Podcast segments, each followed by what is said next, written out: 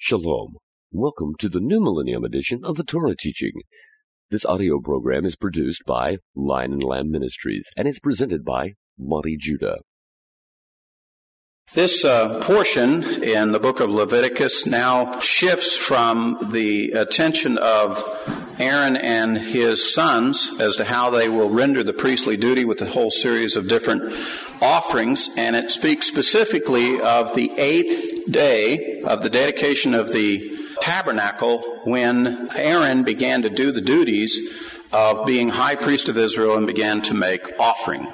Up to this point, basically, things were under the instruction and control of Moses as a part of this initial dedication, but now Aaron will begin to take his rightful and proper place as being high priest of Israel. And on this eighth day, like the dedication of the altar, this is the first day, and we call it the eighth day of the dedication, but it's actually the first day of the traditional service of the altar. Up to this point, dedications have been being made, but now, for the first time, the daily sacrifice will begin, and thus we have a very interesting spiritual understanding which comes from the number eight. Everywhere that we will look within Scripture, particularly within Torah, the number eight will always represent one particular theme to us, and that is the theme of new beginnings.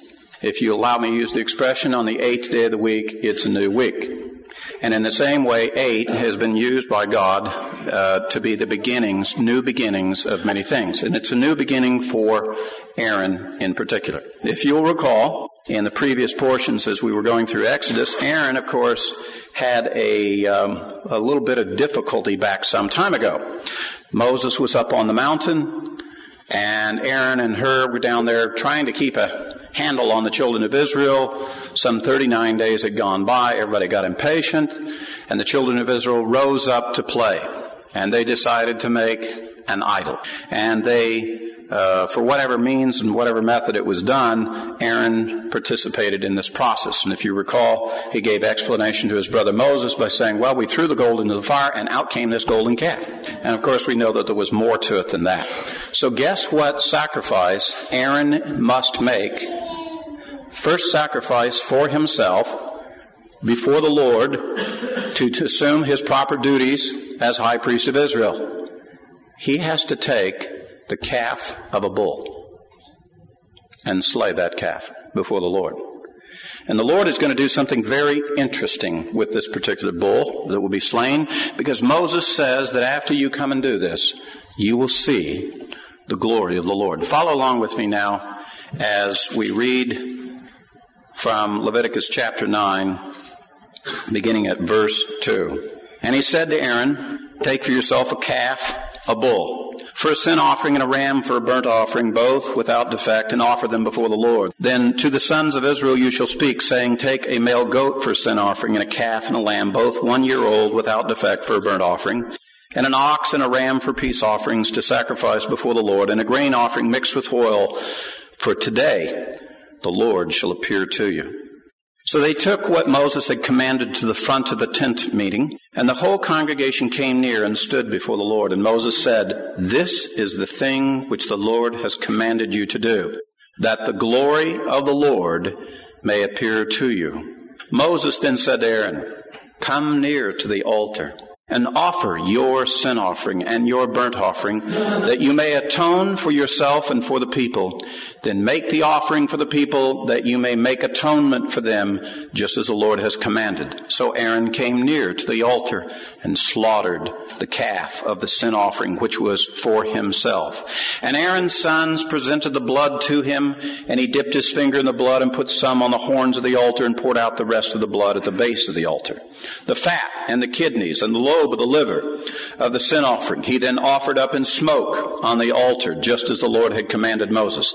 The flesh and the skin, however, he burned with fire outside the camp. Then he slaughtered the burnt offering. And Aaron's sons handed the blood to him, and he sprinkled it around on the altar. And they handed the burnt offering to him in pieces with the head, and he offered them up in smoke on the altar. He also washed the entrails and the legs and offered them up in smoke with the burnt offering on the altar. Then he presented the people's offering. He took the goat of the sin offering, which was for the people, and slaughtered it and offered it up for sin, like the first. He also presented the burnt offering and offered it according to the ordinance. Now he presented the grain offering and filled his hand with some of it and offered it up in smoke on the altar, besides the burnt offering of the morning. Then he slaughtered the ox and the ram, the sacrifice of peace offerings, which was for the people. And Aaron's sons handed the blood to him and he sprinkled it around on the altar. As for the portions of fat from the ox, from the ram, the fat tail and the fat covering and the kidney and the lobe of the liver, they had now placed portions of fat on the breasts, and he offered them up in smoke on the altar. But the breasts and the right thigh Aaron presented as a wave offering before the Lord, just as Moses had commanded. Then Aaron lifted up his hands toward the people and blessed them. And he stepped down from making the sin offering, the burnt offering, and the peace offerings. And Moses and Aaron went into the tent of meeting, and when they came out and blessed the people, the glory of the Lord appeared to all the people.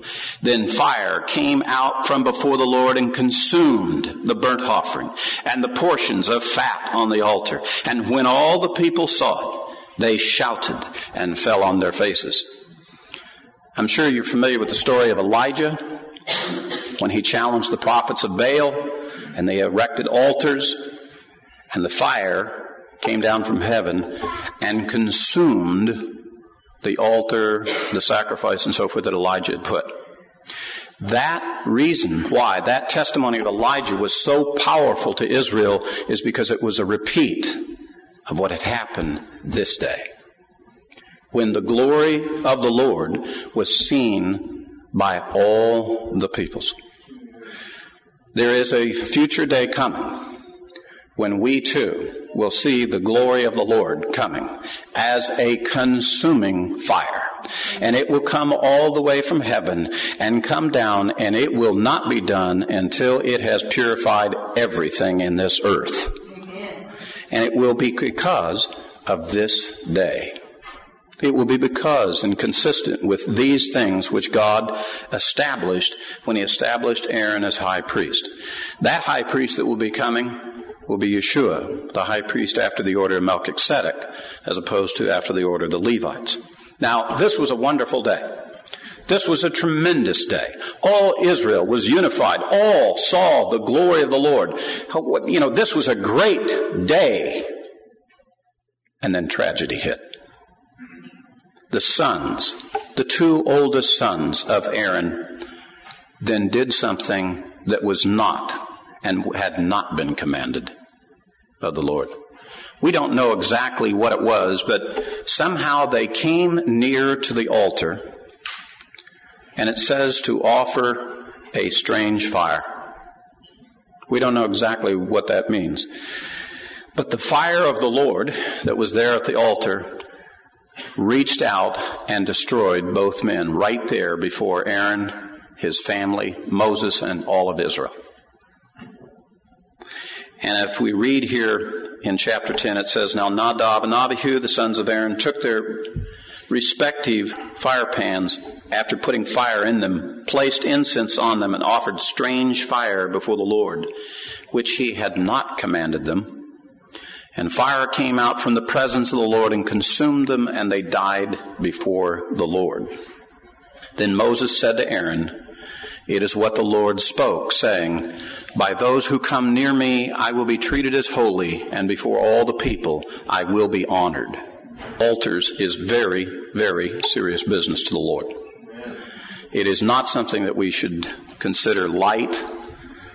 Aaron was not even permitted at this moment because he was under the anointing oil. He was not permitted to carry his sons forth. Other men had to come in, other brethren had to come in. He had to remain and continue to do the duties of priest of Israel.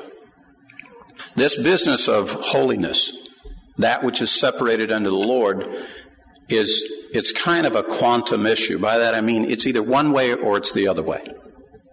And if you're going to be holy, then you're going to be all the way holy.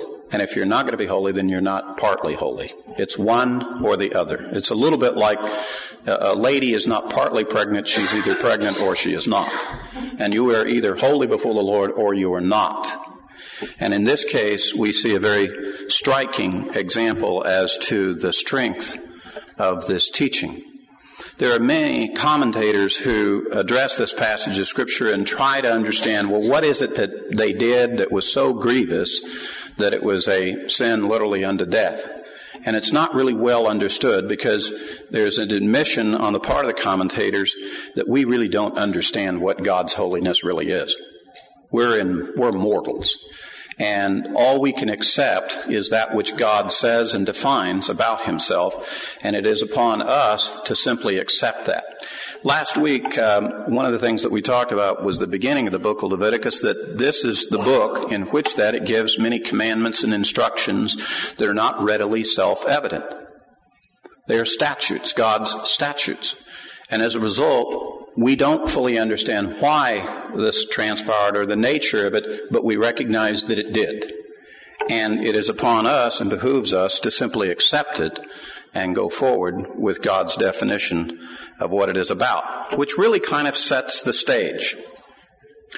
Because the Lord goes on and we think that maybe that part of the mistake of Nadab and Abihu was this strange fire business was what would have caused them to be so presumptuous so as to come and do something the Lord did not command? Where, where, what made them think in the situation that they were in, having just seen the glory of God and everybody falling on their faces, what made them think that they should go and do something in the midst of that moment?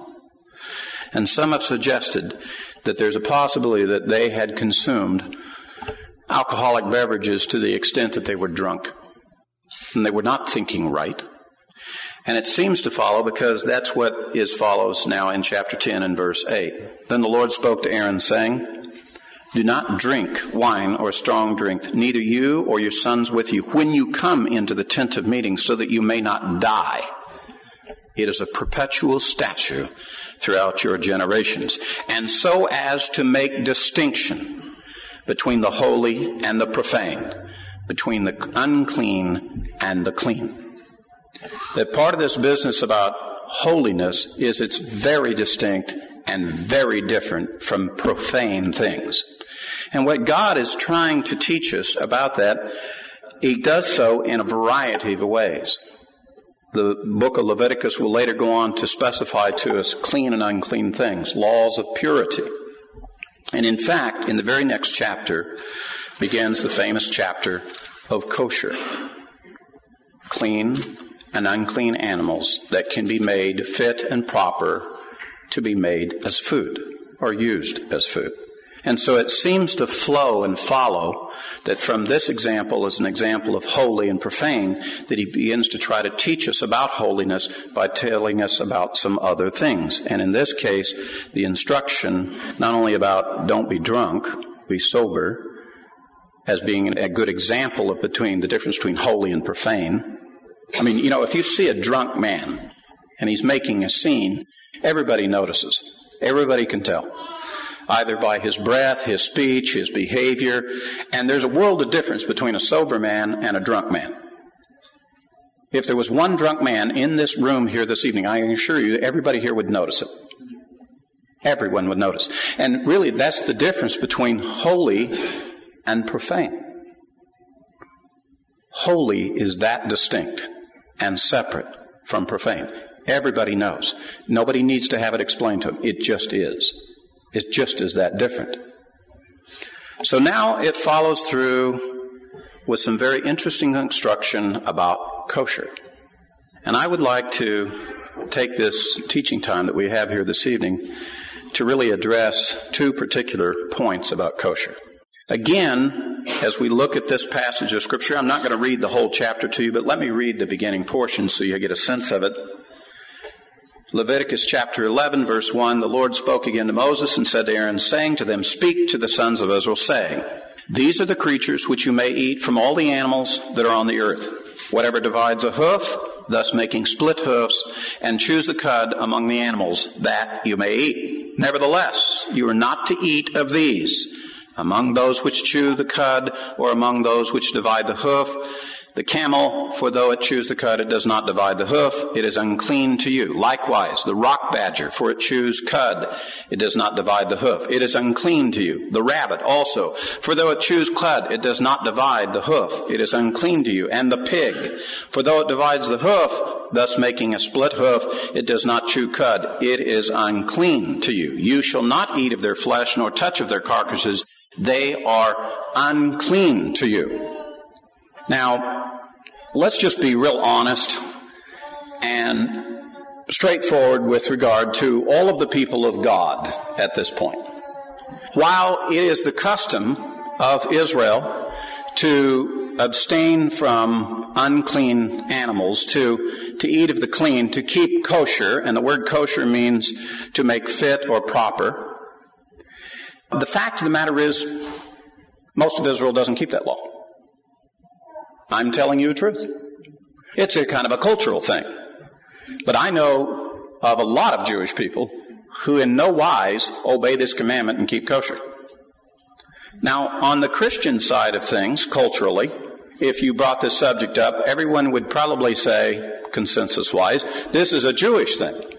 This is not a thing for the people of God, particularly those of the new covenant, why we don't eat or keep kosher and to even suggest the possibility that maybe these commandments of God are still binding and still appropriate and still should be obeyed by the people of God, whether they be Jew or believing Gentile into the new covenant, borders on, and most people almost have a you know heart palpitation over the thing. They think it's something to do with legalism. Oh my goodness, you know I'm I'm becoming a Jew. Um, and there's fright, you know, with regard to keeping these. Besides that, if you go down through, there's quite exhaustive list. Exact now, what exactly is clean? You know, the split hoof, chews the cud, doesn't chew the cud. Yeah, and it gets a little confusing. In a general sense, we could say the following: that all of the things that eat of dead things or have to do with dead things. Generally, as a rule of thumb, God has said, No, I don't want you to eat that. Now, we could stop from just that alone and we could say, now, what is God really doing here? For example, let's just take Israel. Why, God, did you specify these commandments to Israel? And maybe you would first go with the argument, well, you know, it's better for you. You remember last week I was talking about why do we keep the commandments? Well, you know, the first thing is it's better for you. I mean, you know, if you eat this unclean stuff, don't you get diseases from it and, and all of those kinds? It would be better for you. And by the way, as a general consensus, that's true. But I don't know that that's sufficient reason to keep these commandments. Because I know of a lot of Gentiles who are believers in the new covenant, they don't keep any of these kosher laws and they're healthier than I am. I mean, I wouldn't want to stack myself up as the example of keeping the commandment and my health to be measured against some other guy, and he's in perfectly good health. That, you know, I mean, you, all you do is just fester more argument and probably confusion. So isn't there something more about this commandment as to why we should keep it? Well, shall we resign ourselves to, well, it's one of those not so self-evident commandments, which I talked to you that Leviticus will cover. And just out of sheer faith, let's just believe God. Well, that's a pretty good reason. I mean, you know, but that takes a little maturity in our faith. And aren't all of God's commandments given at the simplest level? You don't have to be a Torah scholar to understand the Lord. I have said to you many times before in teaching about our faith, it's not what you know, it's who you know. That's the real essence of our faith. It's knowing God, not necessarily all the ins and outs of the kashrut rules and laws and, and being able to observe in the most perfect way. Of course, you realize that religious men do tend to want to put that knowledge factor into as a qualifier for knowing God properly. And if you don't do it exactly the way I specify, in the way that I've been doing it, well, then you're probably not quite doing it right. And so religious men will use some of this to put people into subjection. And to a very great extent, Israel has done this. Israel has used this set of commandments to literally regard all you Gentiles as unclean. I don't read anywhere in here about man being declared unclean. But Israel has taken these commandments and said, if a man eats of these unclean things, therefore he is unclean. Didn't it kind of say that? Didn't it kind of say something about you're not supposed to eat of these things because you're to be clean before the Lord? Now, that was a statement that Moses made about our relationship with God, but ancient Israel took these and used these as a statement about other men. And in fact, that's still going on today. It's still going on today. Now, put a little bit of a humor spin on it, and I got this from uh, Brother Ralph Messer. You know, he's uh, the Torah teacher up in Colorado, and he has many brethren that he's teaching there.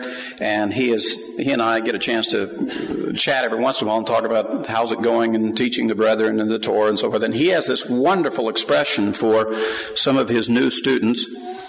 And I've seen some of these uh, that weren't necessarily under Ralph's teaching, but uh, some of these that we refer to as the Sabbath police, the kosher patrol, and Torah terrorists. these are the ones who take the commandments of God and they go around lacerating and flogging other brethren with. And this is a wonderful passage of scripture to flog many brethren with. You know what I mean? Kosher. You know, let's lay it on everybody. Kosher. Now, brother, let me, for those of you who may be new in our assembly and you're still going through this minor heart attack at the moment, you mean you guys keep kosher here? Yes, yes, there's many brethren here who are trying to learn these commandments, and yes, we do abstain from these things. I'll get back to that in just a moment, but let's uh, review this specific teaching as for what it says, first of all. Why, why did God give these laws. Why is it in the book of Leviticus? Why, why is it organized in this particular way? Why is the Torah teaching it in this manner right after the story about God trying to explain holy and profane to us? Why does he give foods as one of the things he's trying to teach that to us about? And I think it has to do with some more broad teaching that we find throughout all of Torah that has to do with us, people, men, you and I. What are we really like? God has made us to live life, to procreate, to enjoy all of the blessings of life. And there are certain dimensions of life that can be, if we don't put them under control, can be abused to our harm, to the harm of others. And basically, you've already heard of them, and we've talked, and just to put them in a simple nutshell, they're all the things of life that can be lusted after. All the things of life in which that we move into the mode, I want. Not I need, but you go beyond need and you say, I want. I want more. Now, God, for example, wants every one of us to grow to maturity, be prosperous, be successful, to do well, to be responsible for ourselves, to care for others, to do many good works. There's no question about it. In fact, there's much wisdom that is taught in the scripture that teaches you how to have a good name, how to be a success. In fact, God promises, if you will obey me, I will bless you. I will give you good success and make your way prosperous. But some men say, I'm going to take my ego. I'm going to take my ambition and I'm going to go beyond that. I'm going to do it. I. And thus, this very good thing to be successful, to do well in life, to be established, to be stand on your own two feet, be responsible for yourself. Some men take it farther and now mix it with pride and ambition and ego. And the Lord says, enough already. You will not go that far. In fact, I would prefer that you are successful, but do it humbly. Do it appropriately. Don't try to bring things upon yourself. Concentrate on living for another. I will exalt you. You humble yourself before me. But some men say, no, I want it all for me. And we know pride, that particular kind of pride, is wrong. It's not appropriate. It's not right. It will cause harm to them, to others. And therefore we have instructions in the scripture that set limits and say, don't do that. Another thing that God has given us in our lives is that He has given us the desire, the physical desire to have sexual relations, to bear children, to love our wives, our husbands. And that's a thing that God has made. God has said the marriage bed is undefiled. That in the realm of marriage, where vows are made, that that relationship is a special, intimate relationship that has been given for recreation, for procreation. And there's much good and much fulfillment that comes when we do it. But if that activity goes beyond those things, goes further, I want, I lust, great harm comes to the person and to others. In fact, they say that sexual sins is the only sin that is a sin against yourself into your own body. And God has set limits on that lust, on that appetite for that part of life and said, you have up to your needs, but you do not go beyond into the lust. That I have made this for to be in this place, in this way, but it is not to be abused and not to be misused in that place. And thus we come to the subject of food. Another appetite. You ever heard the expression, do you live to eat or do you eat to live? Some would be honest and say, well, I really live to eat. I really like to go out to the restaurants. I really, I really like, and you know, there's some people, there's some people in this world who have gone beyond the needed nourishment of their body. And they have now made eating to be, I like to eat anything as long as I get enough garlic butter with it. I'll eat stuff that looks like bugs if I can get garlic, garlic butter with it. I will eat stuff that crawl around on the bottom of the ocean that are ugly and eat other dead things if I can get enough lemon butter with it. And they go beyond They go beyond what God has provided that meets our needs. And now their life has become to have those things. Brethren, let me ask you this. If a man, let's say, controls his pride of life, let's say that a man even controls his sexual appetite, and yet he goes and he consumes of these things, to the extreme. What's the difference between him and some guy who's just egotistical or some guy who's profane in his sexual behavior? What's the difference? Your appetites that you have for life are not under control and you're just following after your lusts. Why would we discriminate between one who is in one behavior but not in another? Or for that matter, why do we excuse such behaviors? We don't excuse the behavior in this assembly for a man who's egotistical or sexually perverse. Why would we tolerate the other? And I think the reason why we find ourselves in that situation is because a lot of people don't equate food and the lust of food at the same level with these other issues of life. Oh, we all agree. Sexually being perverse, that's unacceptable. Guys' lusts are way out of control. Absolutely, we're all agreed on that. But overeating is not. And eating the wrong things which will cause harm to them is not. How is that? How is that? How is it that we judge that way? What the Lord has given us is He's given us some very fair and appropriate instructions on how to be successful in living our life. And all of these, all of these issues about lust, the pride of life, sexual activity, and food. They all are used as definitions for us to help us to understand the difference between clean and unclean, holy and profane. He's trying to teach us, for example, that when you look down at this piece of pork chop, you're supposed to be highly offended. Just as you would see some other profane, unholy thing. You're supposed to be learning holiness. But quite honestly, you know, we live in a society today, you know, truly the prophets would say we are an unclean people, in which that we don't have that aversion. We see the unclean and we're not offended. It doesn't stir us to run back to God. As a society, it's across the board. I mean, the world flaunts, flaunts getting rich. In this country in particular.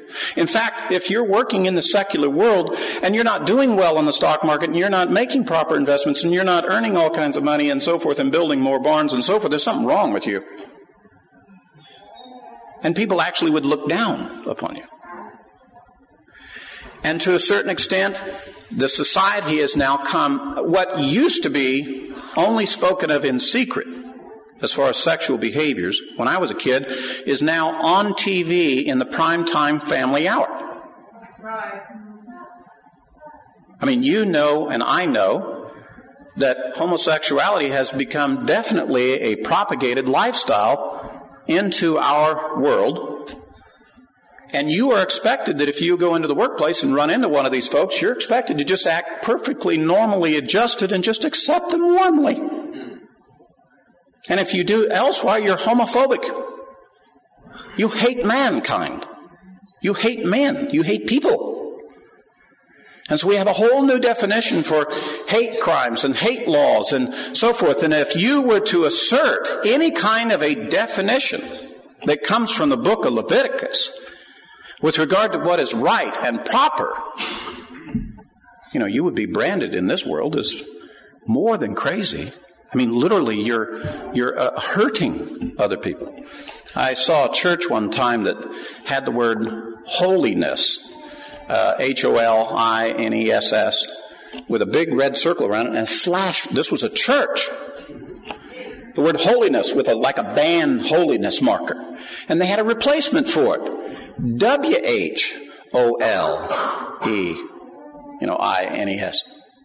Wholeness. They've even changed the word in the world we live today, where they would promote wholeness instead of holiness. And they think holiness is a bad thing. You know what blasphemy is, brethren? It's when you take something that's holy and you say it's unholy. Or if you take something unholy and you say it's holy. That's blasphemy. Blasphemy, of course, is the biggie sin, the famed cardinal sin. Uh, you know, and if you remember, blasphemy of the Holy Spirit is the sin unto death. That's, that's a big one right there. It's when you would say God's definition of what is holy is not. Now, part of the reason in this world that we don't understand holiness is because the very things that God has given to us to teach us holiness, how to control our appetites, how to control our lusts, we're not following. And the world is certainly not doing it. And so the question comes down to for us as a people of God, the congregation here that would be bearing witness and testimony to him, if we're going to be a people who are going to be holy even as he is holy, and we're going to give the testimony of holiness and show forth the Lord, then there's a whole series of things he says you need to do. Now, if it's not your desire to be holy and to show forth holiness of God to other people, then you don't have to worry about these commandments. Because that's what these are for. It's to teach you to be how to be holy and to be holy before the Lord. And he says, for example, these are certain foods that you will, these certain animals are considered clean, and these are certain ones that are not clean, and these are the ones that you may eat of, and these are the ones you may not eat of. And it goes on to even say the following things.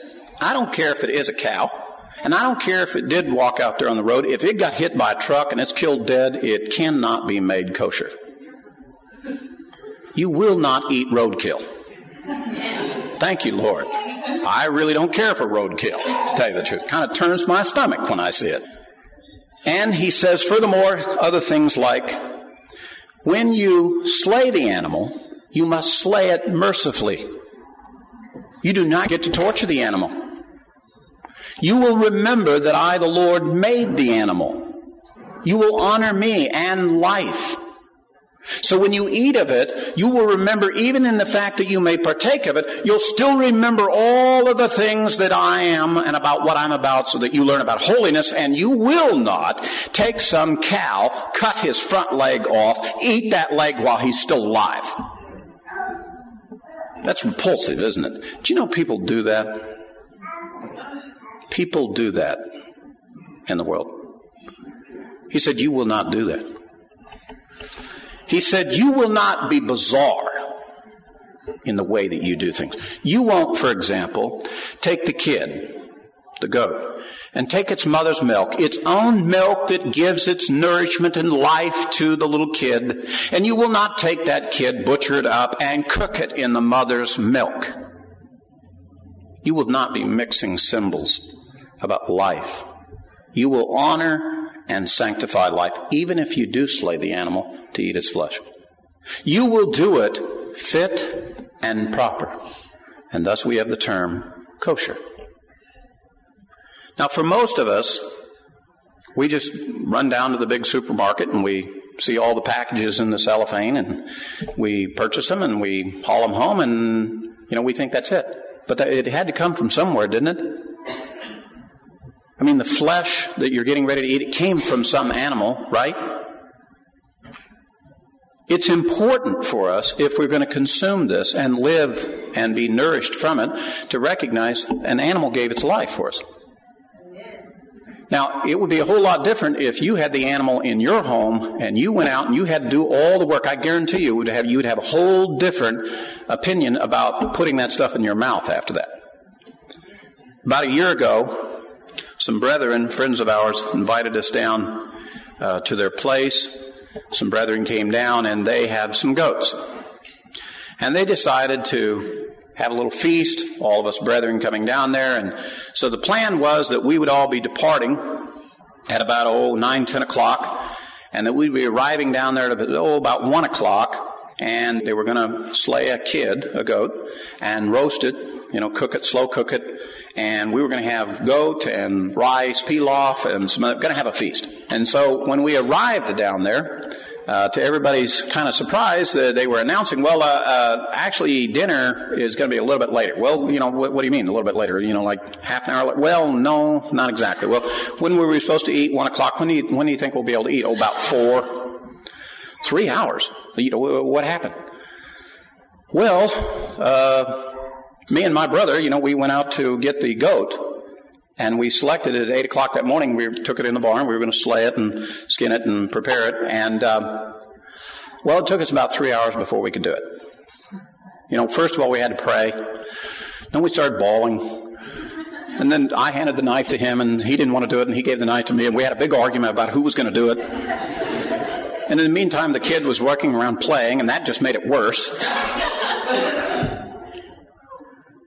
It's a lot different, brethren.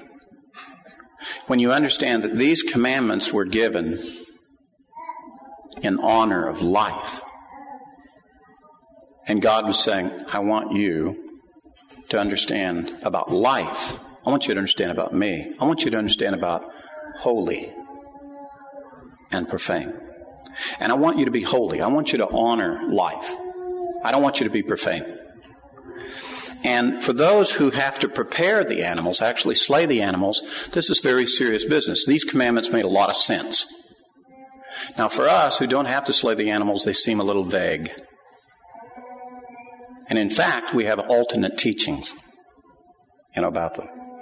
I would like to address tonight the teaching that is going to be used against you if the subject of kosher comes up. Comes out of the New Testament that they're going to try to use against you about this teaching.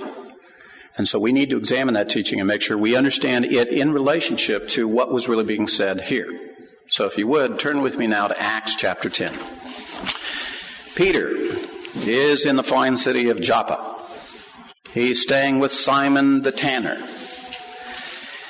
And he decides to go up on the roof to pray. But there's another man in a city not far away, just up north, up the coast in Caesarea. His name is Cornelius, and he's a Roman centurion. There's no question about this guy. This guy's Gentile. You know, the type of Gentiles who eat unclean things. And all us good Jews know they're unclean. And so the story goes about Cornelius that he was a devout man. This is chapter 10, verse 2. One who feared God with all his households and gave many alms to the Jewish people and prayed to God continually. And in the ninth hour of the day, he clearly saw in a vision an angel of God who came just to him and said, Cornelius. And fixing his gaze upon him and being much alarmed, he said, What is it, Lord? And he said, Your prayers and alms have ascended as a memorial before God. And now dispatch some men to Joppa and send for a man named Simon, who is also called Peter. He is staying with a certain tanner named Simon, whose house is by the sea. And specifically, the angel said, I want you to go and get this Peter and bring him to you, and he will teach you. Now, Peter is there in Joppa, and he's right where the Lord knows where he's at, and he goes up on the rooftop to pray, and he gets a vision. And he gets a vision. And the scripture says for us, in verse 10, and he became hungry and was desiring to eat, but when they were making preparations, he fell into a trance. And he beheld the sky opened up and a certain object like a great sheet coming down, lowered by four corners to the ground. And there were in it all kinds of four-footed animals and crawling creatures of the earth and birds of the air. And a voice came to him. By the way, these were all unclean. There wasn't any clean in this. The very manner in which it is said here, they refer to as all unclean animals. And a voice came to him and said, Arise, Peter, kill and eat. Eat anything. And Peter responds, By no means, Lord, for I have never eaten anything unholy and unclean. You see the connection here? Unholy and unclean. And again a voice said to him a second time, What God has cleansed, no longer consider unholy. And this happened three times, and immediately the object was taken up from the sky. Now, while Peter was greatly perplexed in mind as to what the vision which he had seen might be, behold, the men who had been sent by Cornelius having asked directions for Simon's house, appeared at the gate. Now, I want you to make note that there's a connection between what's going on with Cornelius and this vision that Peter's getting. Does everybody agree on that? Do they see this connection? That Peter's vision has something to do with Cornelius. Okay. Did you know that the typical teaching, the typical teaching of Christianity today is this is the place where God declared all unclean animals clean. Because Peter got told in a trance, arise and kill and eat. And thus, they're saying that Peter got a vision that changed all of Leviticus 11. And that what God had said back there in the Torah, in Leviticus 11, no longer applies. You can now eat blood, you can eat fat, you can eat of any unclean creature you want, because God has made them all holy. That's what they teach. However, what does the Bible teach? What does the New Testament? In particular, I'm curious as to Peter, what do you think the vision means? What do you get out of it? What follows is this. Verse 18, and calling out, they were asking for Simon, who's called Peter, and saying, And while Peter was reflecting on the vision, the Spirit of him, behold, these men are looking for you. But arise, go downstairs and accompany them without misgivings, for I have sent them myself. Peter went down to the men and said, Behold, I am the one you're looking for. What is the reason for which you have come? And they said, Cornelius, a centurion, a righteous and God-fearing man, well spoken of by the entire nation of the Jews, was divinely directed by the holy angel to send for you to come to his house and hear a message from you. And so he invited them in and gave them lodging. And on the next day he arose and went away with them. Some of the brethren from Joppa accompanying him. On the following day, he entered Caesarea. Now Cornelius was waiting for him and had called together his relatives and his close friends. And when it came that Peter entered, Cornelius met him and fell at his feet and worshipped him. But Peter raised up and saying, Stand up, I too am just a man. And he talked with him and he entered and found many people assembled. And he said to them, This is Peter, you yourselves know how it is unlawful for a man who is a Jew to associate with a foreigner or to visit him. And yet God has shown me that I should not call any man unholy or unclean. It doesn't say, God has shown me not to call any animal unholy or unclean. He says, any man. Now, Peter's understanding of this vision is not about food, it's about men. And by the way, wasn't that what I told you about the laws of kosher? It's really not about food, it's about holiness. It's about the difference between clean and unclean in the spiritual sense of things, between you and God. That's really what it's about. And the reason why it's there is because it's controlling one of the lusts of life, so that you can be holy but not profane. How you can use that which God has given to you, but not misuse it. It goes further. Verse 34, Peter is giving further commentary. I most certainly understand now that God is not one to show partiality, but in every nation. The man who fears him and does what is right is welcome to him. That's a pretty profound piece of evidence there, brethren. By the way, you Gentiles wouldn't be part of this if this vision had not been given because we Jews were quite satisfied and content to have the new covenant, which was promised to the house of Judah and the house of Israel, and there wasn't one Gentile mentioned in that promise. We would be more than satisfied to just keep it as a Israel thing. I mean, it's our Messiah, our Torah. It's all about Him. It was promised to us. We'll just go ahead and continue to call you guys unclean. Only that's not what God had in mind. That's not what God had in mind. And so he had to give to Peter, the apostle to the Jews, literally a vision to teach him. You will not call a man unclean. You don't get to do it. I, God, I, the commandments I gave back there in Leviticus 11 don't have anything to do with men. So for you to adapt that and carry that over is a mistake. And I'm now correcting that mistake and making sure that you understand it properly. And it goes further. Look at chapter 11. This is not a singular time this vision is explained. In chapter 11, Peter now makes his trip back to Jerusalem, and the word of these Gentiles, Cornelius, receiving the Holy Spirit, being saved, has now circulated. Even the Gentiles are responding to the gospel message, and even they are receiving the gift of the Holy Spirit. Even they are having the tabernacle of God built within their hearts and filled with the glory of God. You remember the first portion, the first portion teaching of this thing. You remember the fire came down on the altar and they saw the glory of God. It filled the temple. Everybody fell on their face. They saw these Gentiles, the glory of God come upon them, filled them, dropped them, just like us Jews. Now it's okay to see it for Jews, but that's a miracle when you see it for Gentiles. That's almost like today, if you see a brother from the Church of Christ who potentially considers the possibility of Passover. That's like a miracle. Amen. That's almost like the glory of God appearing in our day. Amen? Amen? And he goes on to say, when he gets back to Jerusalem, he's now being taken to task by his fellow Jews. You went and did what with the Gentiles? Verse 2, chapter 11. And when Peter came up to Jerusalem, those who were circumcised took issue with him, saying, You went to uncircumcised men and ate with them. But Peter began speaking and proceeded to explain to them in orderly sequence, saying, I was in the city of Joppa praying, and in a trance I saw a vision, a certain object coming down from a great sheet, lowered by four corners from the sky, and it came right down to me. And when I had fixed my gaze upon it, was observing, I saw the four-footed beasts of the earth, and the wild beasts, and the crawling creatures, and the birds, they are all unclean. All the unclean stuff we already know.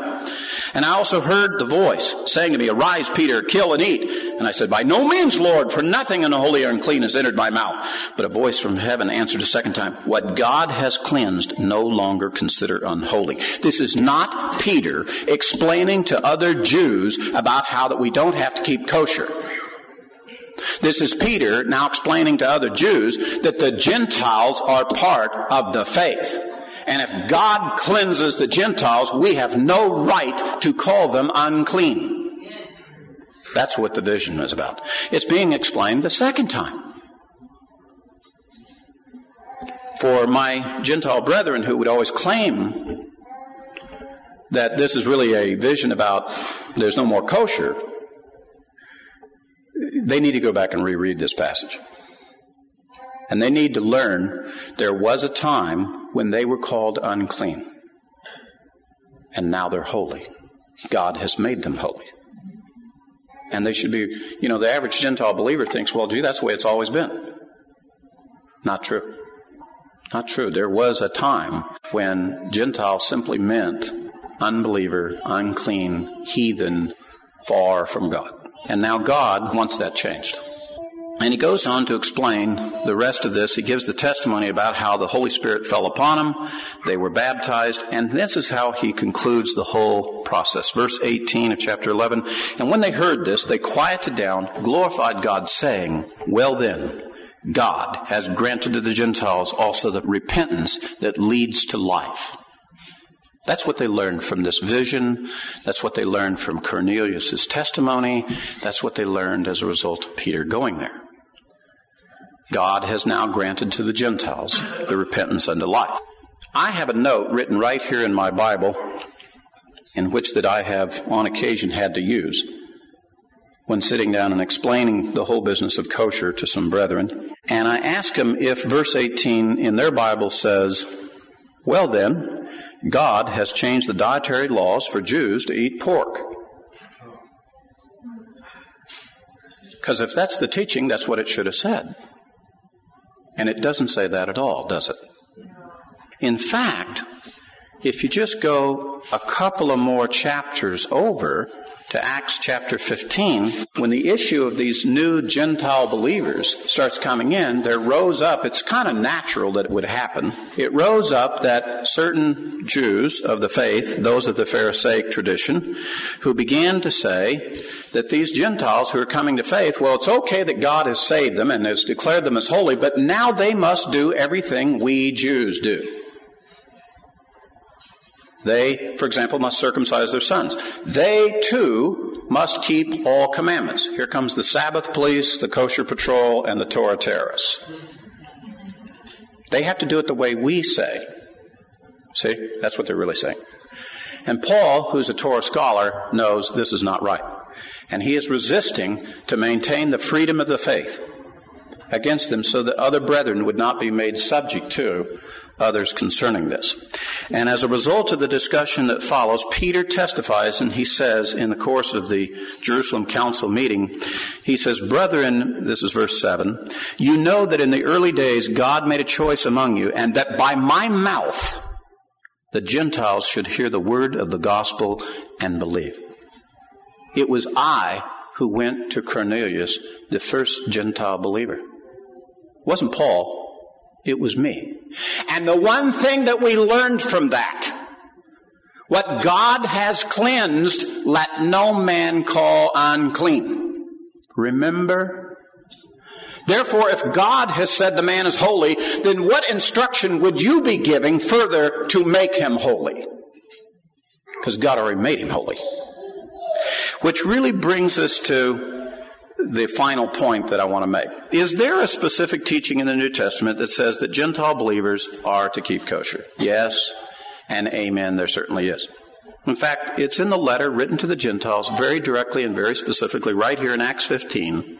Verse 19, therefore it is my judgment that we do not trouble those who are turning to God from among the Gentiles, but that we write to them that they abstain from things contaminated by idols and from fornication and from what is strangled and from blood. And he just listed off the three issues of lust. You will not exhibit the pride of life like Nadav and Abihu, who came and offered strange fire before God's altar. You will not go set up your own altar. You will not go and set up your own way of worship. You will do it exactly as the Lord has commanded. And you will not make the mistake of Nadav and Abihu. And if you set up another altar in another place other than where I've specified and you establish a new priesthood instead of the priesthood that I've established, then I will consider everything that you sacrifice and put on that altar as sacrificed idols. It's not to me. Number one, pride of life. What I want to do. Number two, Sexual perversions. There's a whole list of things that the Torah teaches that are called fornication. You will not do. The list is so specific, I don't read it in mixed company. In fact, I'm a little embarrassed reading it in front of men. You can read it for yourself, Leviticus 18. But it just summarizes the whole thing. It says, You will not let your sexual lust go to that extent. And third, he says, You will abstain from blood and from things strangled. What manner of meat you eat and call food? Because the Torah is very explicit. If you are of Israel and you obey the God of Israel, then you will not have anything to do with a person who is an idol worshiper. You will not go and participate in their religious services. I don't care if he did invite you as a guest. You will not participate in sexual perversions, and you will not eat of unclean things. I, the Lord, am holy, and you will be holy too. And the same rule applies to the Gentiles who come to faith. You will be holy even as I am holy. And you will do it according to the definition that I give. Now, let's just put all of our cards on the table. We know, and even in the midst of our own assembly, we know that there's some brethren who don't keep these particular commandments. What, what shall we do about that? I'll tell you what we're going to do about it. We're going to extend grace to our brother, and we're going to allow them to learn. We're not going to lay a trip on them. We're not going to put them in subjection to our version of our understanding of kosher. And we're not going to go around playing Sabbath police, kosher patrol, and Torah terrorists. There is one judge and one lawgiver, and who are we to judge our brethren on any of those commandments? And the Bible is telling us emphatically, let us not get in the business of judging one another. Because when we do that, we take God out of His proper role, we put ourselves in His role, and then we don't know how to be brethren. So it comes down to this. It's very, very simple. When brethren come into our assembly and they don't know about Sabbath, it's okay. They'll learn. We don't have to point it out to them. They'll pick up on it. They'll read the same passages of Scripture that we will. They'll have natural questions. They'll ask when they're ready to learn and receive about that. And they'll find out that we don't have any bacon bits on our salad and, and that we don't eat BLTs. And they'll go, well, why not? And they'll learn. And they'll learn it properly, loved, nurtured, brought into the congregation correctly, and they won't be embarrassed. Because if they were embarrassed, that could turn their heart. And they could be bitter and hard against the Lord if we embarrassed them, wouldn't they? And that's not what we're after. We want every man to come before the Lord with joy. And don't we want to extend to them the way the Lord was gracious to us? I mean, you know, for 30 some years, I ate pig. I'm a good Jewish boy. Ate pig! A stupid. I didn't know no better. But the Lord was gracious to me and I learned. I didn't keep Sabbath. Oh, sometimes I slept in on Saturday, but you know, I really wasn't taking the day off. But the Lord was gracious to me and He taught me. And I should extend the same courtesy, and even as the Lord has forgiven me, I should forgive others. Besides, they're not my commandments, I don't even have the right to forgive them. And so those that would come into our assembly, yes, you're going to hear about kosher, and yes, you'll hear about Sabbath, and yes, you'll hear about other commandments. But the one thing I would ask that you would do is please ignore, you know, those who would try to lay a trip on you. Who would try to say to you, well, you must do that. You should do that. I'm sure that you're capable of learning from the Lord just like we did. And we're going to give you all the grace that you need, you know, for you to learn just like we learned. Now, there's one exception. Here's the exception. The scripture tells us that if a person comes in and sins before God and it's willful and defiant, it says that's a different deal. You see, mercy goes to those who do it by mistake, by accident. They just, they were ignorant. They didn't know. Mercy is not extended to those who are willful and defiant against God. Because the scripture is very explicit about kosher. If it's any sin, we don't fellowship with people who are willful, defiant sinners and blasphemers of God. We're not supposed to have anything to do with them. And in that case, then it is appropriate for the leadership then to exercise their authority in the leadership and ask that person to be separated from this assembly. That is appropriate. By the way, I would defer to the leadership to do that though. Do not take that upon yourself to rebuke another brethren. That's the reason why the leadership is here. They know the rules and they can do it properly. So that that which is righteous and holy before the Lord is done correctly. Not anything different than Moses' instructions to Aaron and his. So, while we're in that zone, brethren, please plead ignorance.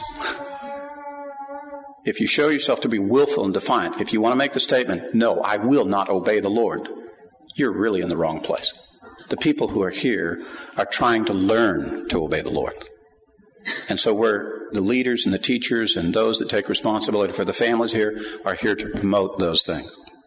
The teaching of Torah, the teaching of the Lord. Amen? So it follows that since we're all here for that purpose, then there should be no reason for us to be levying these commandments against anyone and holding anyone to scrutiny and so forth. Right? We, you know, to extend to them. They'll learn.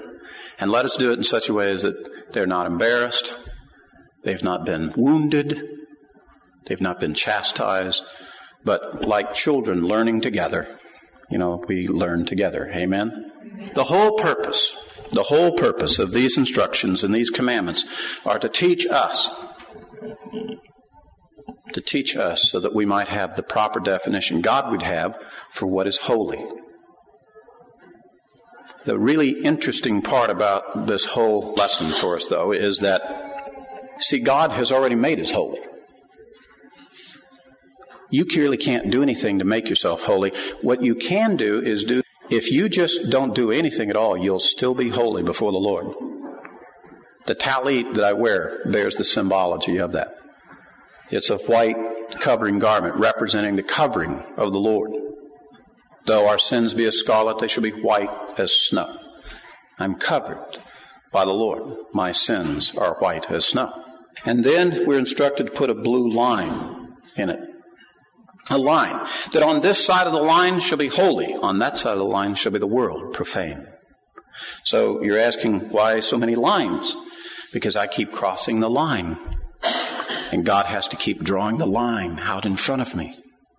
Now, after a while, I'm supposed to learn don't cross the line anymore, Monte. You're still holy, but don't cross the line anymore. Just stay where you are. Just be who you are. And really, that's what these instructions are trying to tell you. They're not trying to tell you how to be holy, they're trying to tell you how to keep from profaning yourself. Don't profane yourself by going to the lust. Just accept what I've already given to you and meet your needs, and you'll be fine right where you're at. Amen? Let's pray. Father, thank you for the Torah. Thank you, Lord, that you have made us holy. Thank you, Lord, that we don't do works to be righteous. It's by your righteousness and your covering that we receive all of those blessings. Lord, but what we are in need of is instructions how to keep from profaning ourselves. And so you give us instructions, Lord, throughout your scriptures about how to deal with life, how to deal with our ego, our person, who are we, how we answer that question. You give us instructions about how that we will sexually behave so that we'll not be perverse and profane. And you also give us commandments about life and eating food so that we'll not be profane that will not do of the unclean. Lord, we would pray that you would give us your right and proper instruction concerning this. That we would not be learning commandments so that we could chastise or do harm to another brother, but rather that we might walk uprightly before our God and be concerned about our business, our affairs, you know, before you. So Lord, thank you for the teaching of this. Thank you, Lord, for Peter's vision and the role of the Gentiles to come in and how that they're not to be called unclean. They're not part of this instruction. They're separate. And Lord, I would pray that in our congregation, that even by this subject being broached, that you would help and encourage to teach our brethren how to join in more fully and completely in the fellowship of this congregation to walk uprightly before you, Lord. So we thank you, Lord, for your instructions and your commandments. And we thank you, Lord, for your mercy that you extend to us in learning how to keep them. And we thank you for all this in the name of Yeshua, our Messiah. Amen. For more information about Lion and Lamb Ministries, call our office at 405 447 4429. Our address is Post Office Box 720 968, Norman, Oklahoma 73070. Our web address is www.lionlamb.net. Thank you.